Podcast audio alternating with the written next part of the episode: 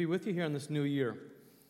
Hey, if you're a newcomer here today, we extend a special welcome to you. We'd love to meet with you after the service, or if you want to use that connection card that Todd mentioned, that Jordan mentioned, to introduce yourself to us. Whenever you're ready to introduce yourself to us, we'd really love to meet you and know how we can partner with you in your spiritual growth.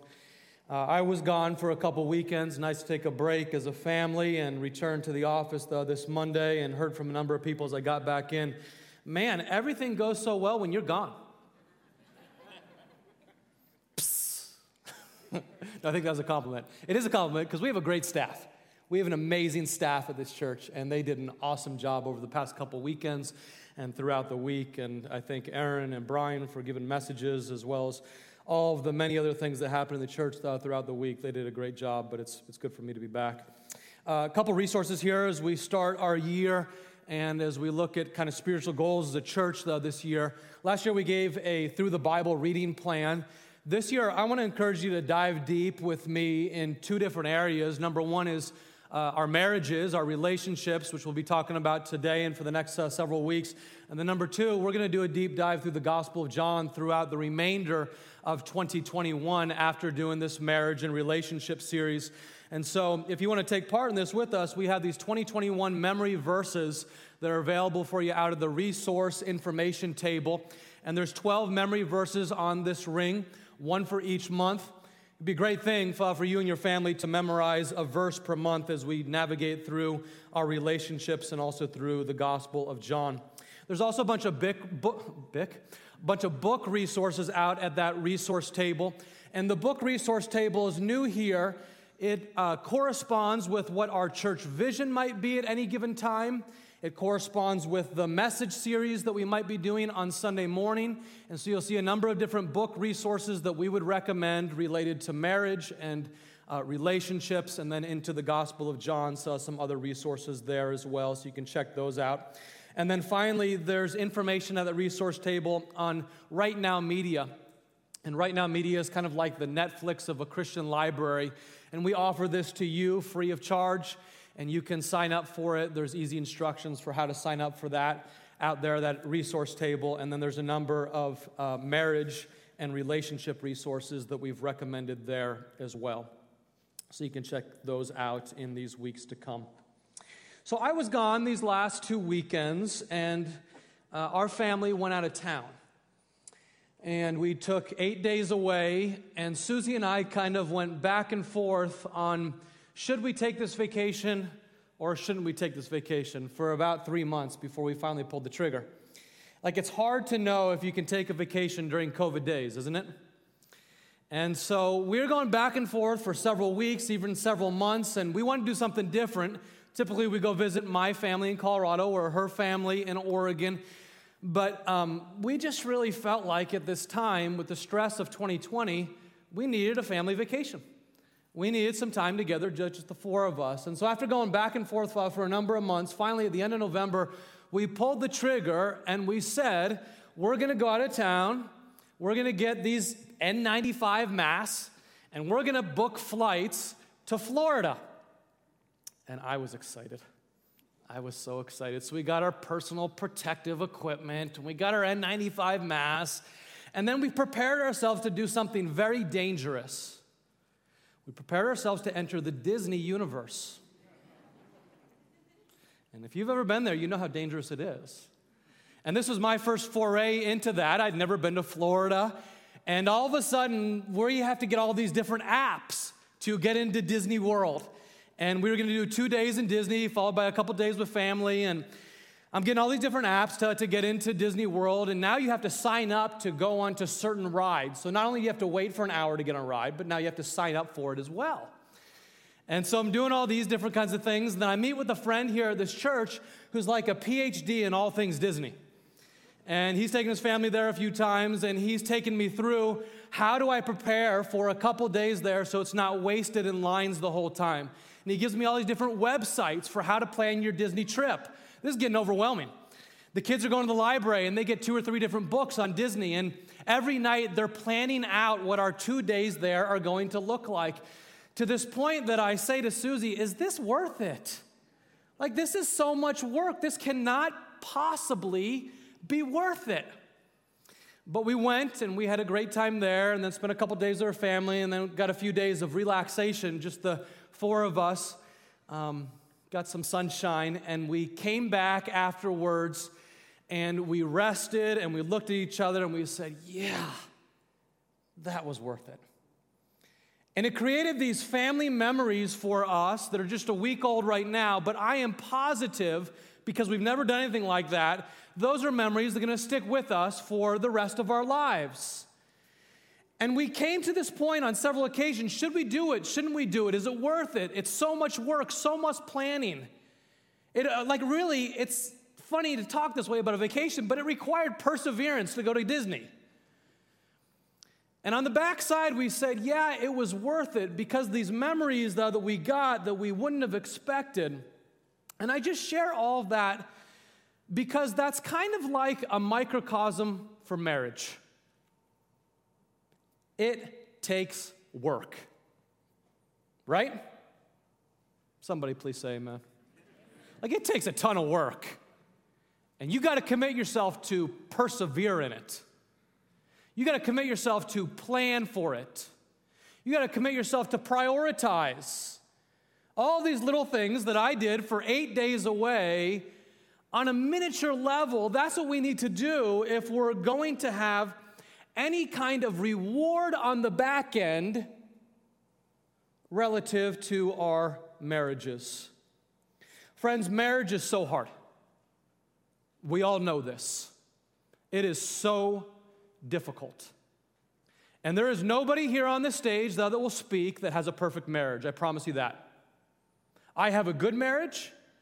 Susie and I work really hard. We're trying to make it a great marriage. We read lots of books. We've gone to counseling. We've watched lots of messages. We process the things that I'll be speaking on over these coming weeks. We're seeking to make it a great marriage. But the truth is, oftentimes it's just really painful. There's times that there's these like really high and wonderful peaks, and then there's these gut-busting falls, especially for Susie. You know, it's a roller coaster. It's really a roller coaster. But it's become good, and it's getting better because we commit to working on it through the peaks and valleys that will inevitably occur in any marriage. It's a roller coaster, but we commit together to the destination. I won't ask for a show of hands, but I do wonder, how many of us would say that our marriages are thriving today? And yet we long for our marriages to thrive. Nobody goes into this just hoping to survive. We all long that our marriages would thrive. And talking to a number of other pastors in our area, in the city of Kearney and in our church, I've talked to many about this. The consensus is this: that in the midst of the difficulty of the pandemic and the political strife of 2020, marriage has gotten harder. I mean, I cannot believe the amount of political division in some homes and how much that's hurt something way bigger than politics, which is our marriage. And the strain of the pandemic that it's had on our families. And so we all recognize that probably, even if we're in a healthy spot right now, there's probably some work that we can do to fine-tune this wonderful gift that God has given to us. Because what He has intended is that husband and wife would come together in communion and deep, long-lasting, lifelong friendship. Who's this marriage series for? I want you to know it's not just for married people. It is for married people, but it's for others as well. It's also for those who hope one day to be married. It's for those who have gone through the pain of being married and going through a divorce, and you know that if God would give you the opportunity to be married again, if He so wills, you know how painful it is, and so you want to get it right this time. This is a series for those who are widows or widowers, and someday they might be married again. This is a series for those who have kids who are married, and they long for their kids to have successful, prosperous marriages. This is for anyone who knows someone who is married. This is for anyone who can spell the word marriage. Who's this series for? It's for all of us. It's for all of us. And over the course of these following weeks, well, we're going to talk about things like spiritual leadership in the home, and we're going to talk about conflict resolution and parenting during the young years of marriage and the older years of marriage. We're going to talk about being on mission in marriage together. We're going to talk about singleness in the church and God's great call to singleness and the longing for marriage when we are single. We're going to talk about all of those things. Now, we need to state at the outset that marriage has always been hard, no matter the generation that one is living in. But in these past 60 years, I would say that marriage has probably gotten harder. Now, the reason for that, these past 60 years, something has changed, at least in the United States. I don't know enough about other countries to be able to say this about them, but in the United States, something has changed related to our core worldview. In the United States, we used to operate in terms of ethics on the basis of these two words, duty and virtue. What is my duty in this world, and what does a virtuous life look like? Today, we operate, by and large, according to a different ethical starting point, and it is practical consumerism. Did you get that?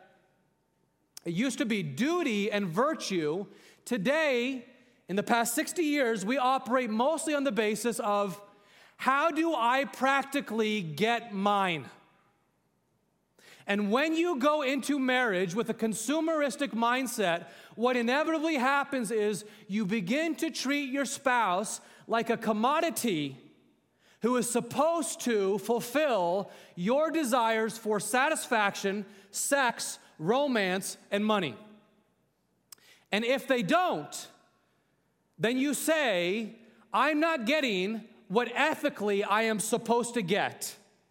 I have been taught, we have been taught in America for the last 60 years to think with a consumeristic mindset that if this isn't working, go get something else that does.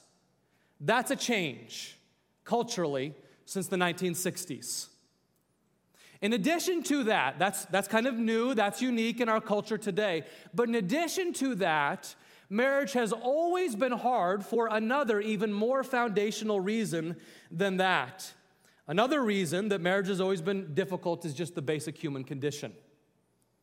All the way back, since our very first ancestors, way back at creation, humans' inherent human nature has been bent. So here's your first point, though, this morning. Marriage is always going to take a lot of hard work because human nature has always been bent. And human nature certainly still today is bent. Friends, marriage takes work. Say that out loud with me. Marriage takes work. You didn't say it too loud, did you? Okay, in the venue, join me. In the auditorium, let's say it together. Marriage takes work. Like if you want to have a great Sunday supper with the family, it takes work, doesn't it? If you want to have a great vacation, it takes some work, doesn't it? If you want to finish your basement, it takes work. If you want to have a great lawn, it takes work. Newsflash, marriage takes work. You want to have a great marriage, it's going to take a lot of great work. Somehow we forget that. What we want to do is kind of crumple up right now the idea that those people over there on the other side of the church are so lucky. No, they're not. They ain't lucky. They've worked hard to get where they are. You think of a couple who has a great marriage, I guarantee you, they have worked their tails off to prioritize that great marriage. Moreover, they have other things behind their closed doors that you know nothing about. So don't envy their marriage. Envy and comparison is always a thief of joy. They have other stuff that you don't know about. So throw away that idea. They're so lucky. I wish I had what they had. Instead, what we want to do is admit the very difficult but very honest news that our human natures are all bent, and that starts with me. It starts right here. It starts with me. Okay, our natures from birth are skewed back towards self. like a broken bicycle wheel. You got this rim that is out of balance, that is not tuned. It just won't go straight. That's the way we are naturally. Or maybe a better analogy is we're like a boomerang. You throw it out and you think it's going to continue to go north, and then all of a sudden it starts coming back. And that's the way we are. Our moral compass is bent back towards self, that if we were totally honest in the silent moments of our hearts, we are looking out for number one. We frequently do good for other people such that we would feel good about ourselves. That's how deep it goes. And whether you call it selfishness or pride, every single one of us fall into this. And when you put that into marriage, what it means is I'm looking out for number one, and she's looking out for number one. And we're not looking out for us together.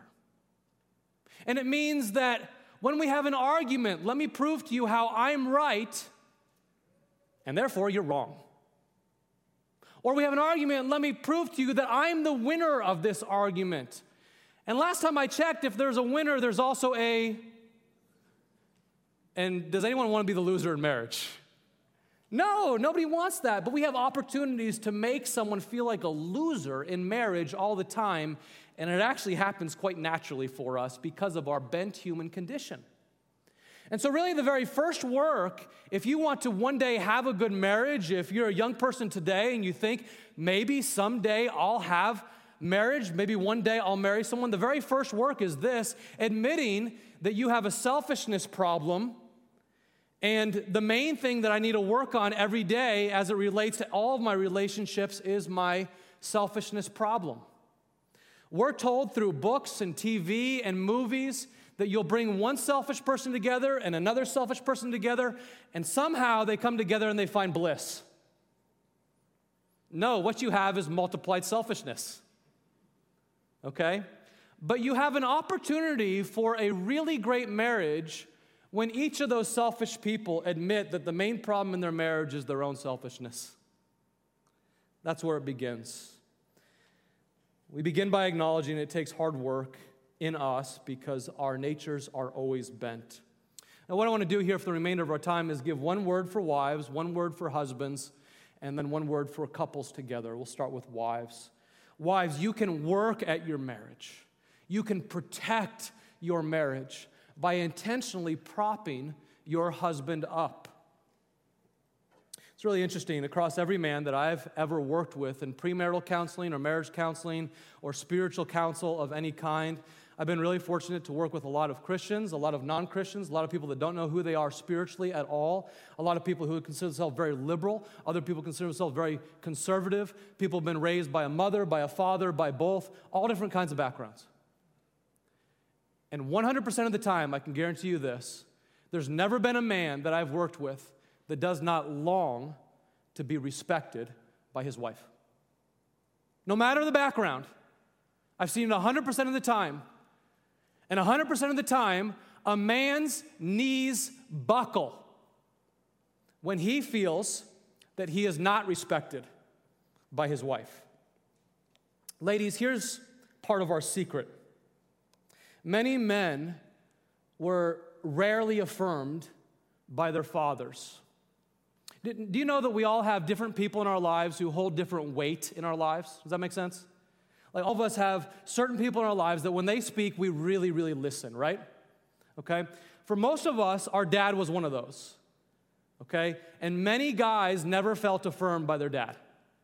Many guys have gone through all of life with this wound, this hole, this vacuum in their hearts because they felt like they were never good enough for dad, that they didn't ever meet dad's expectations. They were always falling short of dad's approval. And the result for many men is this feeling of lifelong insecurity. This is part of our secret, ladies.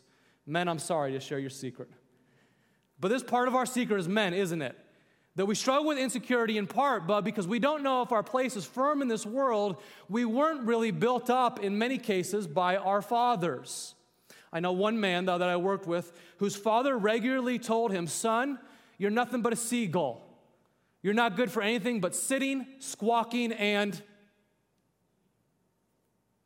That's what he heard all the time. Now, that's an extreme example, but there's many men who feel insecure because they didn't get affirmed by their dad.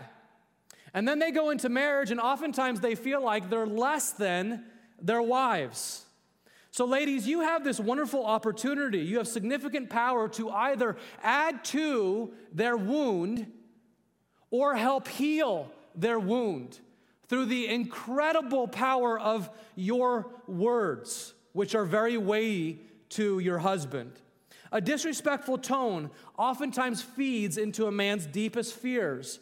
That maybe it's true, I am weak, I don't have what it takes, I cannot measure up to her expectations either. Just like I couldn't measure up to my dad's expectations, I can't measure up to hers either. And there's many men who live with that. Now, some women really understand this, and so they actively choose to be their husband's number one fan. There's a couple in our life group, though, that I've thought about many times in this regard. He was sharing with me some pictures a couple years ago of the pergola that he built on the backside of their home. And it turned out wonderfully, and he was sharing it well with his wife. And I asked, how did she respond to that? And she said, she loved it. She said, thanks so much for building this pergola. I love it. I can't wait to sit out here after a long day and just enjoy its shade. And I said to him, how did that make you feel that she reacted to you that way? And he said, about 9 feet tall. She got it. She understood that she could build her man up. And ladies, when you choose to speak well of him to others and never to talk about him behind his back, to thank him for the way that he provides, to thank him for the way that he loves, to respect him even though he is far from perfect and you both know it, this is what he hears from you. He hears, I believe in you. I believe you do have what it takes. Your space is firm in this house, and he hears, I am with you as you keep growing as a man, as a father, as a husband, I am with you. I love the way Proverbs 12 puts it. Proverbs 12 says, an excellent wife is like the crown of her husband, but she who shames him is like rottenness in his bones. Man, that's so good. What vivid imagery. An excellent wife is like a crown for her husband. He looks at her and he's like, oh, she's such a treasure. She is such a gift. Thank you, God, for this wife. My most treasured relationship is with my wife. She's my joy. She's my crown. But the one who shames him, the one who belittles him, the one who speaks to him in a disrespectful manner, what does it feel like for him? It feels like rot to the bones. It feels like cancer to the bones. Shanti Feldhahn wrote a book a number of years ago titled Four Women Only, and so I did not read it.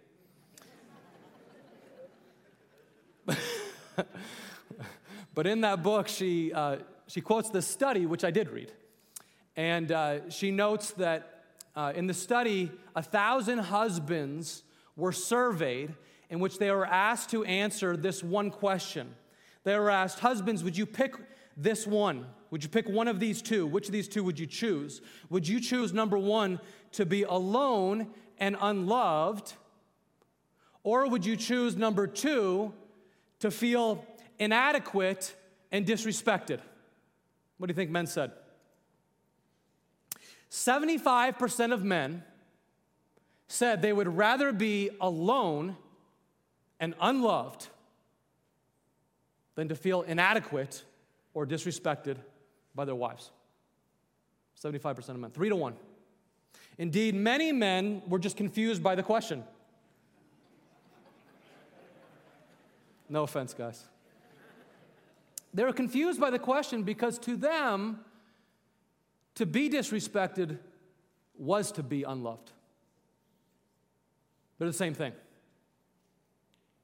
It's like rottenness to our bones. Friends, there's this blueprint in marriage, and we'll really dig into it next week. It comes from Ephesians 5 and Genesis 2, and Jesus says it two different times in Matthew 19 and Mark chapter 10. It's a blueprint. It's like the way marriage is supposed to start. And we'll get into it next week. But in Ephesians chapter 5, Paul speaks to this blueprint. And he says, chapter 5, verse 31, "For this reason, a man will leave his father and mother, and by implication, a woman will leave her father and mother, and they'll be united to each other." He'll be united to his wife, and the two will become one flesh. And the basic blueprint is this: you leave mom and dad, you cleave to one another emotionally, physically, spiritually, under the same roof, financially, you cleave together, and then you get the gift of sex. Then you become one flesh. That's the basic blueprint that is stated again and again. And then you explore each other and enjoy each other for the rest of your days. It's stated 4 different times that way in the Bible. And the word cleave here, the word united in the Hebrew, actually has this idea of being glued together. And so you imagine 2 2-by-4s glued together with a really strong wood glue. When they're glued together, after they've been affixed together, if you try to break them apart, what happens? Splinters everywhere, right? Pieces of this board go on to this person, and pieces of this board go on to this board. And that's the way divorce is, right? You get pieces of each other on the opposite one. And so that's why this is such a big deal, that you leave all others and cleave to one and then be united for life. And that's God's starting point for us. It's like you taking 2 different boats to this island together, and once you got on the island together, you burn the boats. And there ain't no way off. You're with each other and you figure it out. You work hard on it. And that's what God intends. And right from that, the very next word here in verse 33, right out of that blueprint is this statement to husbands and wives. "Each one of you also must love his wife as he loves himself, and the wife must respect her husband." These are the 2 basic things that are needed for a marriage to begin to thrive. And there's many, many other things that we'll talk about, and we'll dig into this more next week. But if a wife begins by saying, "I'm going to prop my husband up, and a husband begins by saying, "I'm going to love my wife really well," and we'll get into that in just a moment, then they have a real opportunity for success. And the 2 are not mutually exclusive. Men need love too. They need affirmation as well. And Lord knows women need respect too. Aretha Franklin has told us so, right? And men, you better give your wives respect. There's too many women who are disrespected. We got to respect our wives better. Women need that too. They're not mutually exclusive. But there's something written in the DNA of men and women that men particularly just need to be propped up by their wives. And husbands, you need to love your wife.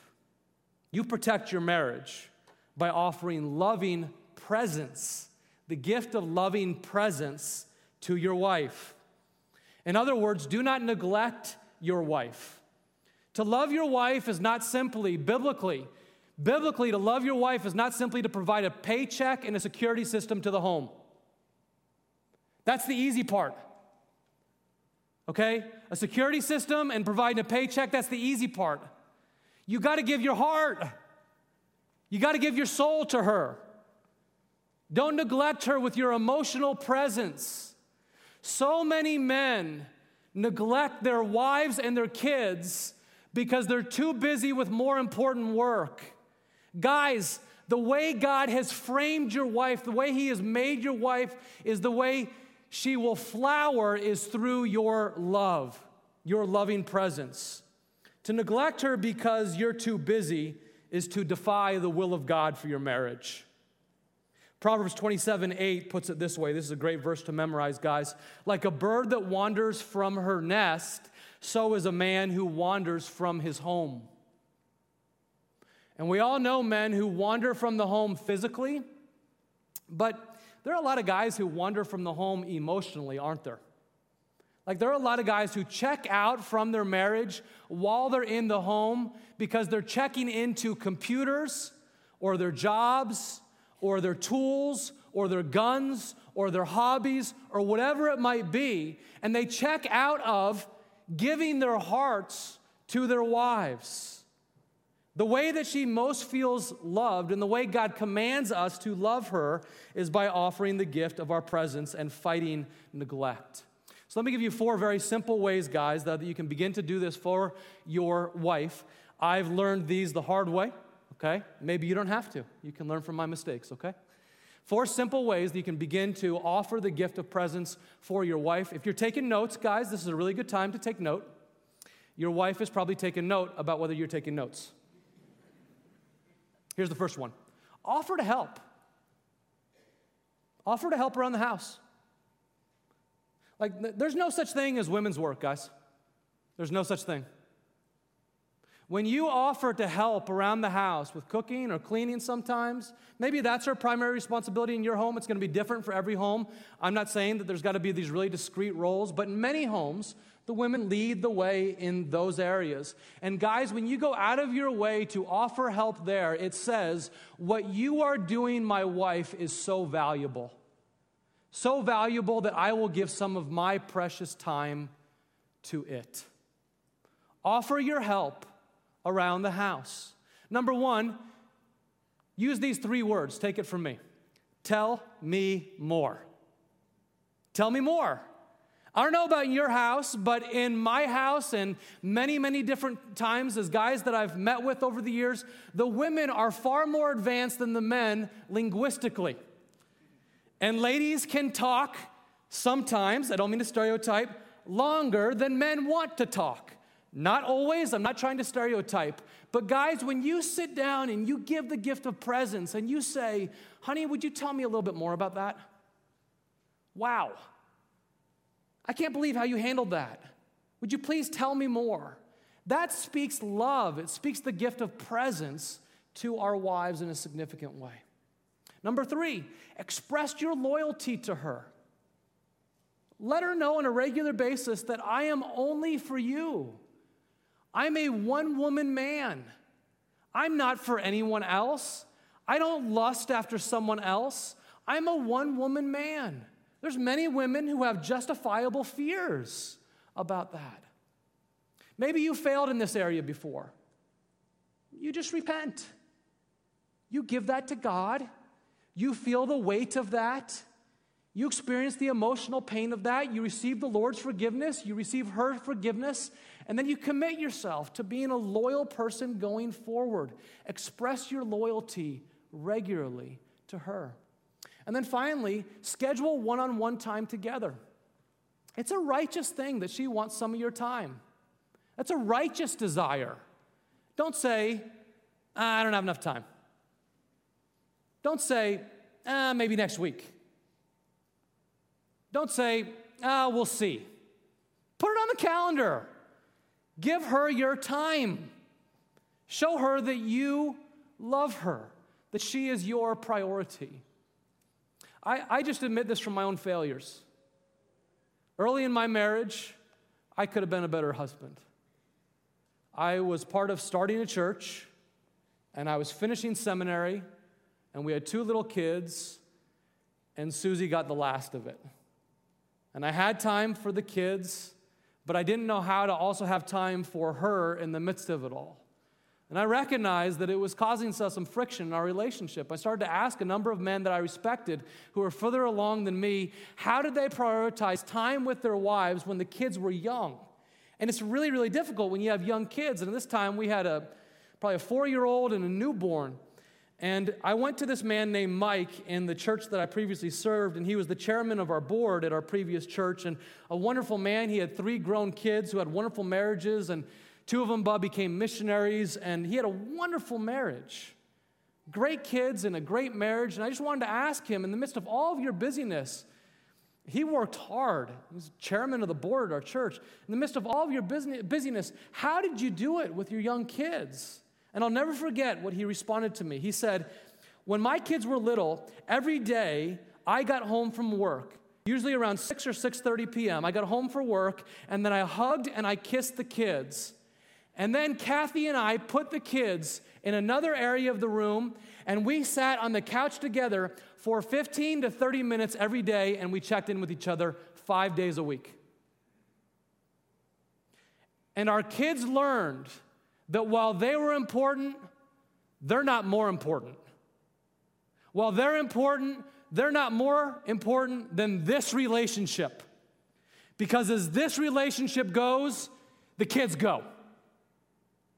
As this relationship goes, the kids are hurt. And so we prioritize this marriage relationship first. And the result for them was an incredible, flourishing marriage. And so I've tried to apply that over the years since then. I don't do it as well as he did it, but I learned from Mike and Kathy to prioritize my marriage first. Anything good requires work. And the number one relationship that God has given you this side of eternity is to your husband or your wife. You give them your best.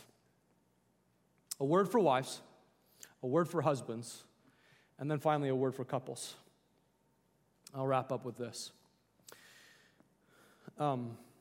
Susie allows me to be transparent with you. She is a good and godly woman. You should thank her. We are so very different. My wife and I are so different. Again, we have a good marriage, trying to make it a great marriage. But we are so different. And it makes it hard at times. I'm from a super independent Caucasian family. She's from a super interdependent Indian family. Like their family is 50 people strong. I'd see Mike's family once a year. It's very different. Personality-wise, we're so different. She's relaxed. She's easy to be around. I'm driven. I'm tough to be around. She's what you call in the Myers Briggs an ISFP. I'm an INTJ. Very different. On the Enneagram, she would be a 6 loyalist, and I would be a 3 achiever. I love theology. She finds it boring. I'm athletic. She's artistic. She's beautiful and exotic, and I'm not. She thought she married Mr. Right, and she was wrong. Like she didn't. She just thought she did. And you didn't either. Ladies, you didn't either. You just thought you did. And guys, you didn't marry Mrs. Wright. You just thought you did. None of us marries Mr. Wright. Susie has been married to 3 different men across our 16 years, and they've all been named Adrian. Like, we change. We grow. We develop. We adapt, and thanks be to God. I'm so grateful that she is not the woman she was 16 years ago, and I am not the man I was 16 years ago. By the grace of God, we're both being sanctified. But this is what holds us together, these 2 words, ready? Promise and prayer. Couples, you can protect your marriage by prayerfully returning often to your promises. You go back to your promises and you say they're serious. I meant my vows when I said them. And when I signed up for better or worse, for richer, for poor, in sickness and health, I did so before God, and he's at the center of our marriage, and I meant it. And she did too. And Jesus is that center strand in the cord. You think about that wonderful verse from Ecclesiastes 4, that though one may be overpowered, 2 can defend themselves, and a cord of 3 strands is not quickly broken. Friends, we need to come back to this again and again, that the center cord of our marriage is nothing other than Jesus Christ himself. And Jesus Christ is for your marriage. He wants your marriage to succeed. He wants you to get through the challenges that you're going through. He wants young people who are going to go into marriage sometime, even this next year, to realize the challenges are coming, but you can get through them because Christ is for you. And when you return again and again and again to your promises, then you become a person of integrity. Here's the simple truth. You make your promises, and then your promises make you. You want to become a person of integrity?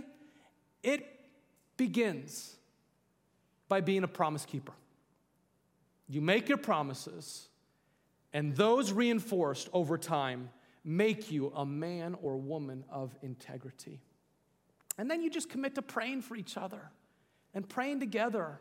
And it doesn't have to be fancy. You take a couple minutes each day to hold hands and pray your vows to each other from time to time and recommit your love for each other. And Susie prays special things about me in areas that my character needs to be refined. And I pray for her in her areas where character needs to be refined. And we build each other up in the process. We hold hands and we pray over our marriage. And it's not special. It's a couple minutes, usually 3 or 4 times a week. I wish it was every day, but it's usually 3 or 4 times a week. And it's these 2 words that amidst all of our differences, we've been able to build up our marriage through the ups and downs, the commitment to being promise keepers and the commitment to prayer through the ups and downs that any marriage inevitably has. And so we start here. We start with this admission that it takes work for life. And guys, your job is to begin with offering your loving presence to her. And ladies, your job as we begin is to begin propping him up, building him up. And together as we begin, we reinforce our vows. We reinforce the commitment to prayer, and we trust God to build something great out of the gift that he's given us. Let's pray together. Father, we thank you for the wonderful gift of marriage. You said at the very beginning, it's not good for man to be alone. And so you gave a partner suitable to us.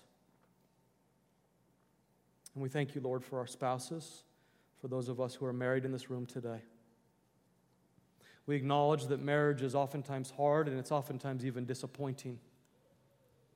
But we also know it's a wonderful opportunity for deepest friendship and communion and actually making a difference in this world through a great marriage and through a great family. We recognize that the challenges of marriage are part of what you would intend for our own sanctification process, that we would go through pain and we would become stronger together through that pain of relationships.